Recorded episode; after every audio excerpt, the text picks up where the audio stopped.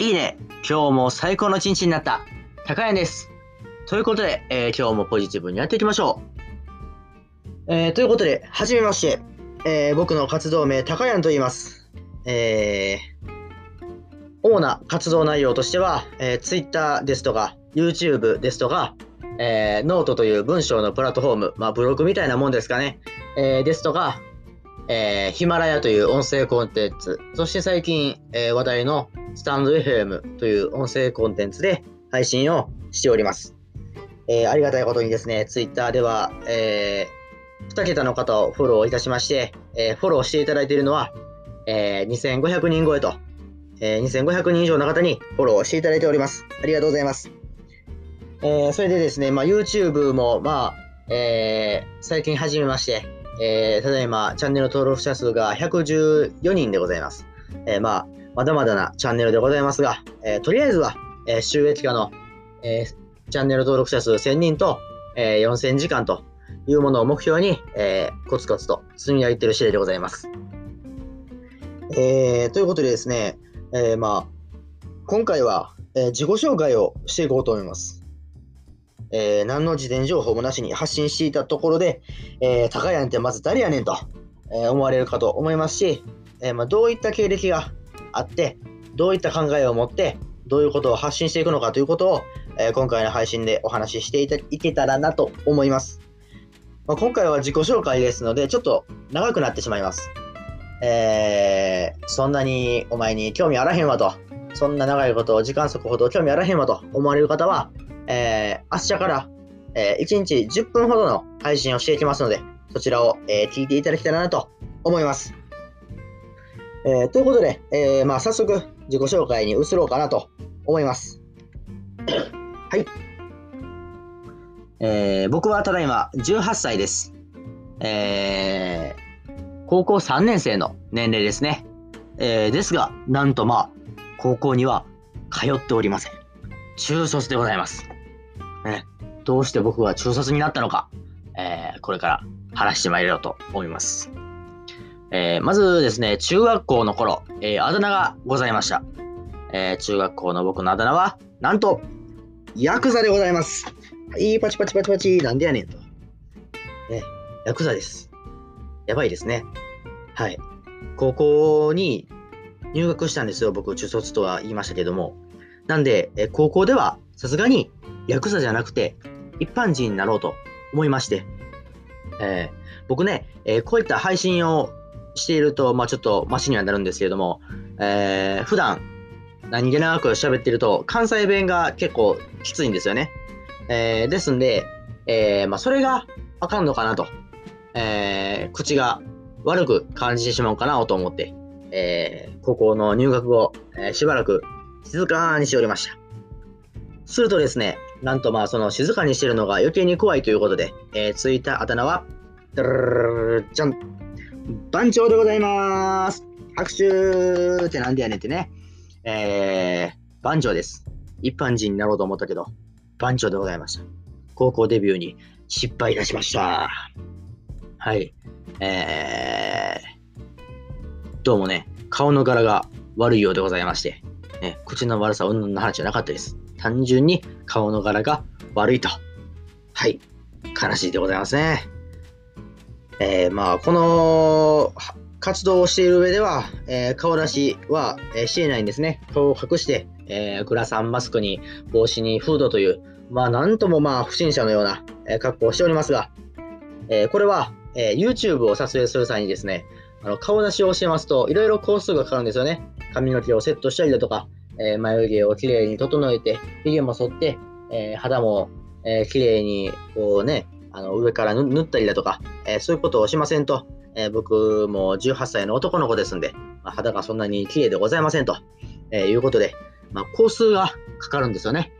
まあ、そうすると、いちいちいちいち大変でございます。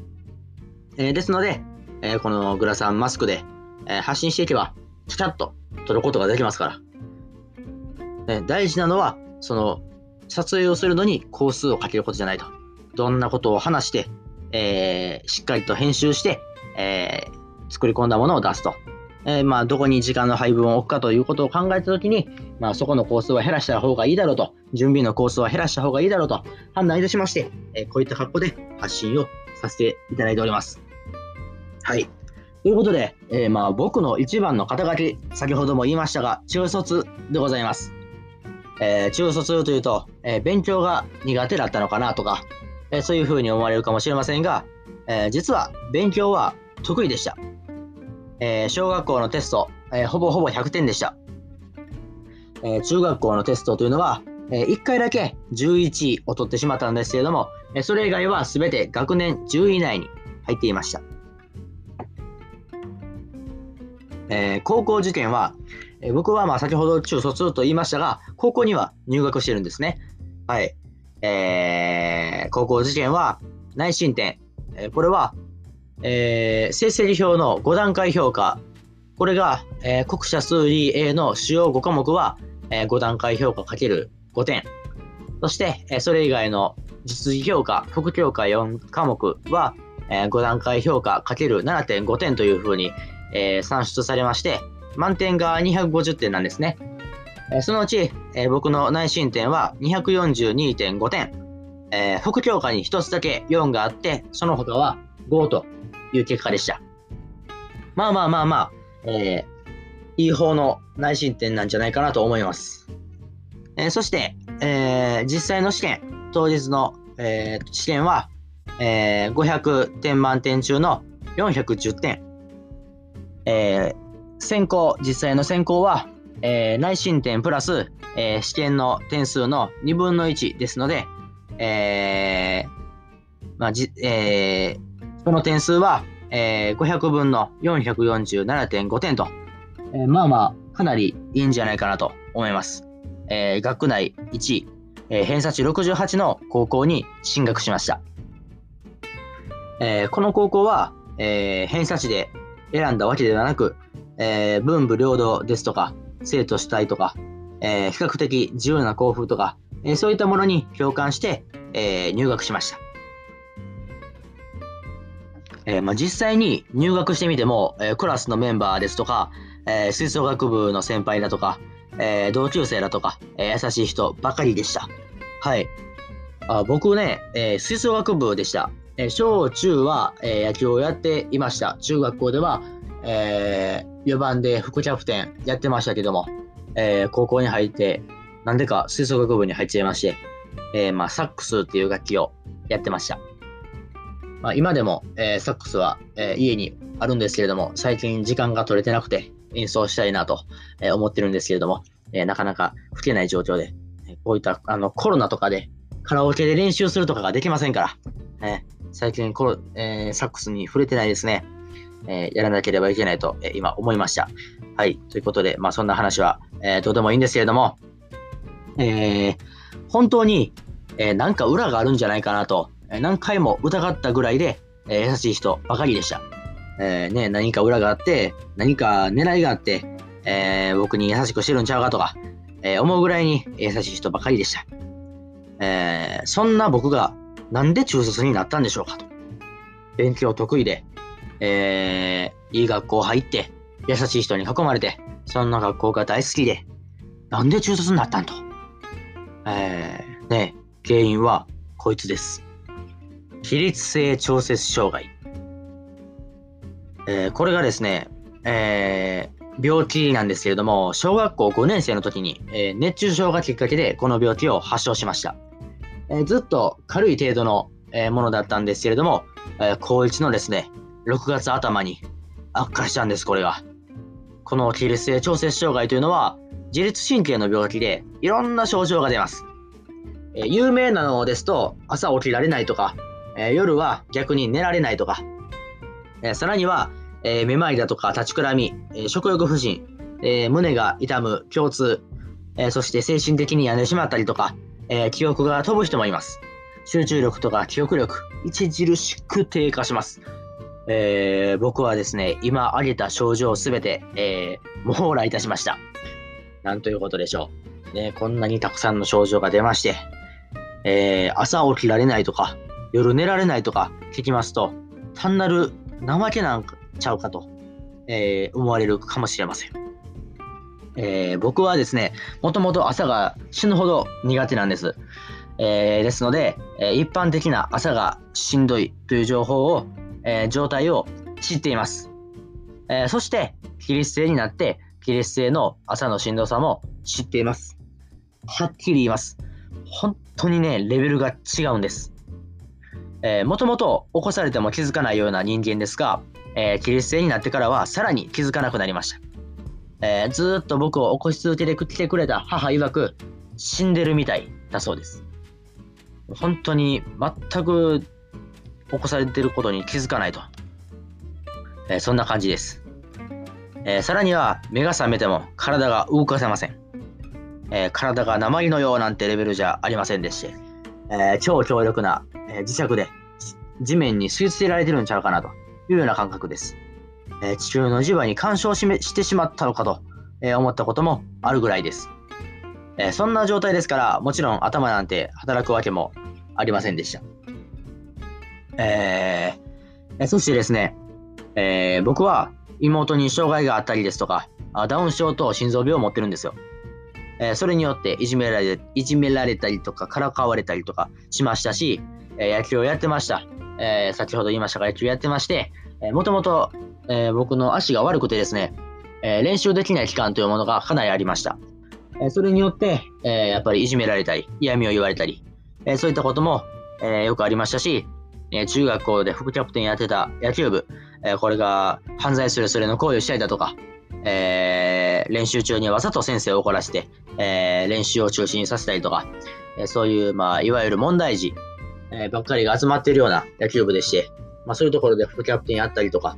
えメンタルはだいぶ鍛えられてますし、根性もかなりついてます。えそんな僕でも、え手も足も出ませんでした。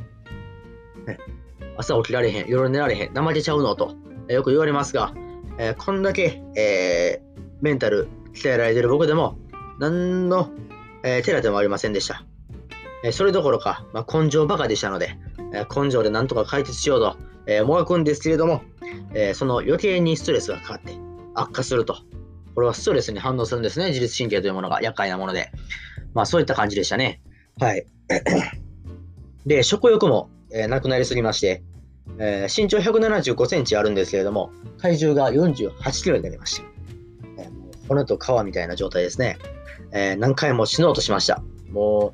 う、ね、大好きな学校にも行けず、えー、体も思うように動かず、そしてまあ、先ほど勉強が得意だったと言いましたが、えー、まあ、ご多分に漏れず、学歴診断でございましたので、えー、学校に行けませんですと、えー、出席日数が足りなくなって、単位が足りなくなって、えー、退学か留年かという風になってしまいますんで、えー、まあ、そんなことになるぐらいなら死んでやると思って、もう本当にコートで首絞めたりとかね、えー、石飛ばしたりとか、えー、してましたし、もう精神的にも病んで自暴自棄になってとか、えー、そういうこともありました。えー、ですがですね、えー、当時の記憶というものはもうほとんどございませんで、えー、それだけじゃないんですね。えー、今までの記憶もめちゃくちゃ飛んでるんです。えー、これが先ほど言いました記憶が飛ぶという症状ですね。まあ、多分、えー、脳みそにちゃんと、えー、血流がいかなくなって、そのせいでちょっと脳に障害が起きるのかなというふうに、まあ、僕は考えてるんですけれども、まあ、詳しいことはよくわかりません。はい。えー、大事なこととか、忘れちゃいけないこととかも多分忘れてるんだと思います。えー、ね、記憶のファイルがね、ランダムに抜け抜け落ちたような感覚なんですよ。えー、ファイルが消えたなという感覚はあるんですけれども、えー、そのファイルの内容が思い出せないという感じです。ねまあ、新しく覚えるのも苦手になってますんで、え何か忘れていたら、えその時は教えてください。お願いします。えまあ、えー、そうそうそうそうそう、そうなんですよ。あの僕、まあまあこ、これが原因で、まあ、高校を中退したんですけれども、単位不足になって、でまあ、大学に行こうとしてた時期もあったんですね。そういった時に、えー、勉強するじゃないですか。えー、僕、先ほど高校受験の偏差値が68と言いまして、まあ、暗記科目は非常に得意だったんですね。えー、理数的が本当にダメで、えー、国語と英語と社会で、まあ、点を稼いでるような、数学とかもほとんど公式とかを覚えて、え戦ってたような人間なんですけれども、え大学受験しようと思って、え生物の勉強をしたんですね。え、参考書を一周しまして、何も覚えていないという状況でした。えー、もう自分で衝撃を受けましたね。もともと覚えるのが得意で、えー、戦ってきた人間ですから、えー、それで偏差値68まで行って、そんな人間が参考書一周して何も覚えてないと。まあ、それほどまでに記憶力が落ちているということです。はい。えー、ということで、まあ、高校を退学しまして、えー、その退学した当時は、高卒認定というものがあるんですね。えそれを取得して、えー、神戸大学の国際人間科学部子ども教育学科に進学するつもりしてました。えー、そこで、えー、教員免許を取って、まあ、教育の道に進もうかなと思っておりました。えー、あのですね、塾に行ってるんですよ、僕。中学生の中3の時からですね、まあ、受験が始まるからということで通い始めたんですけれども、非常にいい塾で、えー、自分の、えー、人生理念のようなものを、えー、考えるような教育をしていたりだとか、えまあいろいろ、そういった教育がございまして、その塾には。まあ、そういった塾に、え就職して、え教室長になって、まあ、ゆくゆくは独立しようかなというふうに、え考えていました。えですが、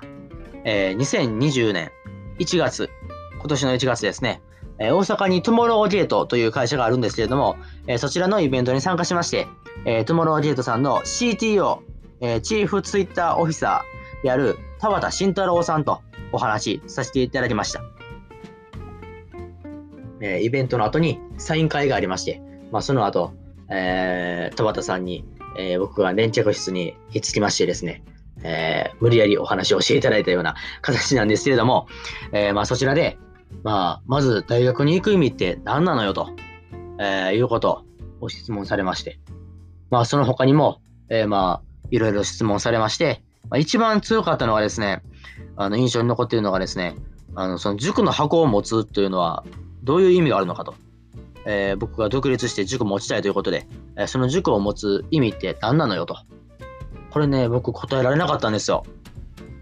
えー、まあ、まず大学に行く意味なんですけれども、まあ、教育について学ぼうと、えー、それ目的で大学に行こうと思ってました。えー、ですが、それやったら、あのー、自分で勉強できるんちゃうんと、え言われまして、よくよく考えたらそうなんですよね。えっ、と、まあ、これ、ホリエモンさんが言ってはったんですけれども、偏差値60以上だったかな、偏差値60以上の人間は、まあ、自学自習で勉強できるよというふうにまあ、おっしゃられてて、まあ、その通りだなと僕も思うんですけれども、えー、僕はね、えー、自習できる側の人間ですんで、えー、それ目的で大学に行くんだったら、別に大学に行く必要ないんちゃうかなと思いました。ただ、えー、塾に、え、就職しようと思うと、大卒資格が必要でしたので、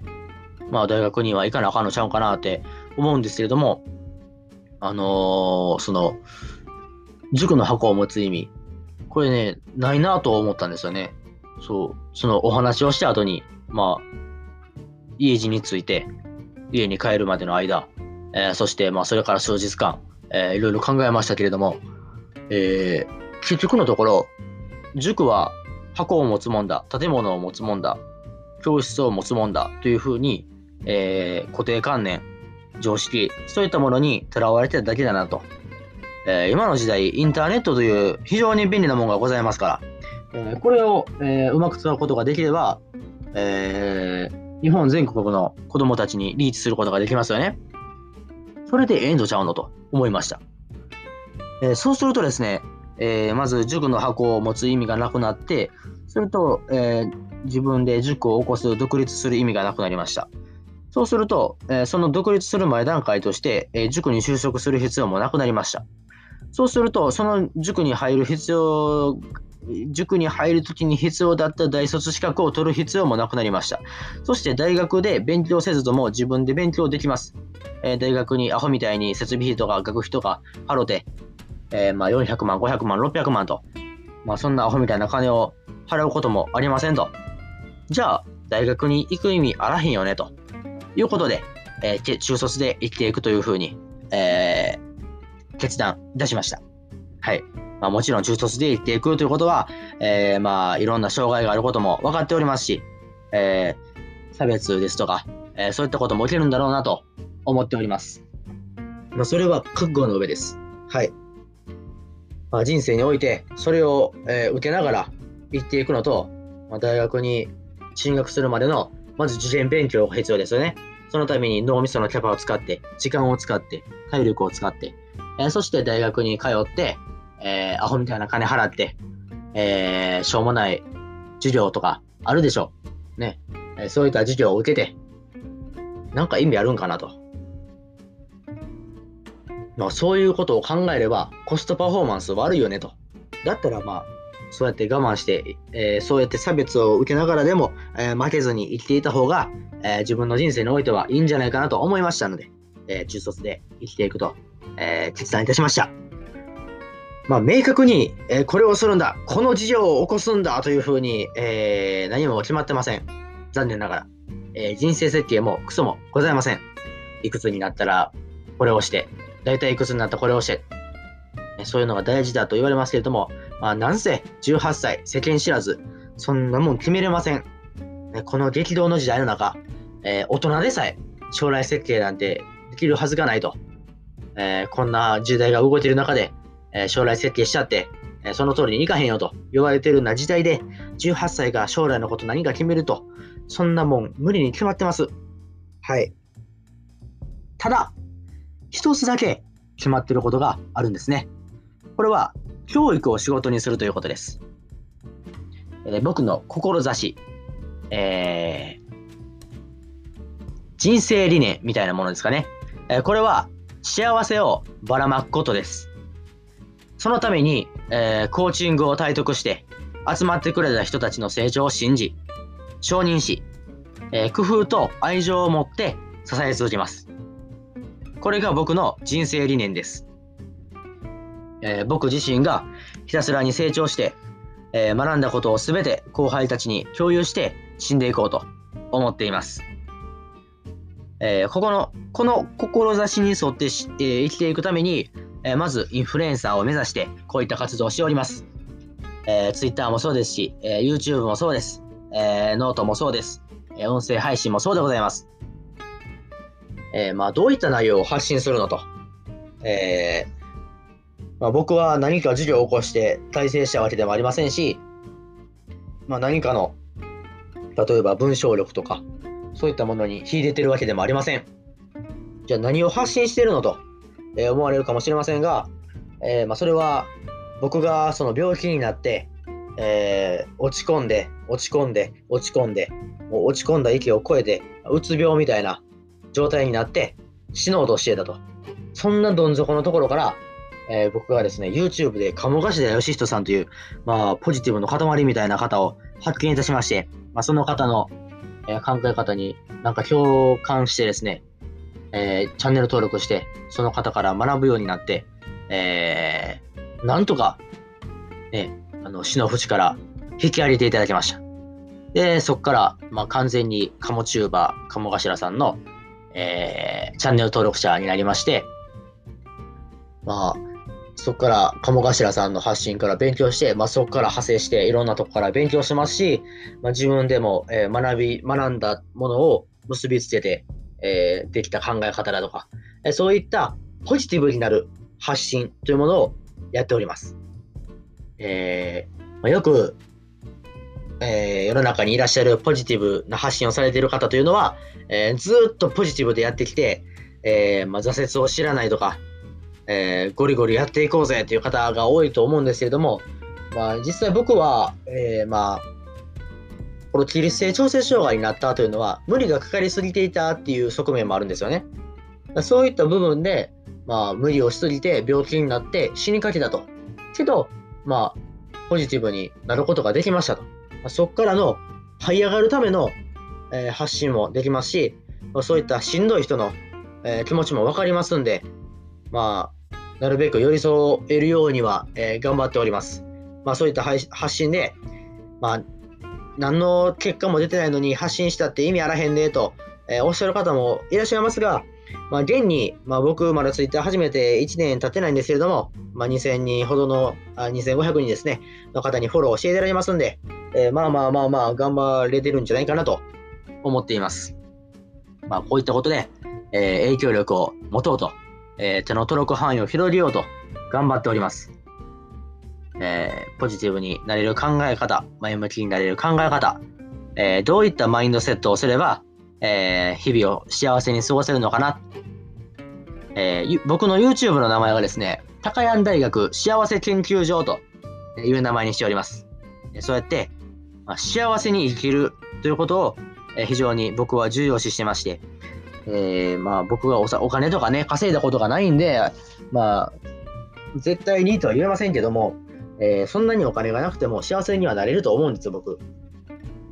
えー、幸せって何かなと考えたときに、えー、幸せは自分で作れるんです。えお金がなくても、美味しいご飯食べれなくても、え愛する人がいなくても、えああ、幸せだなと、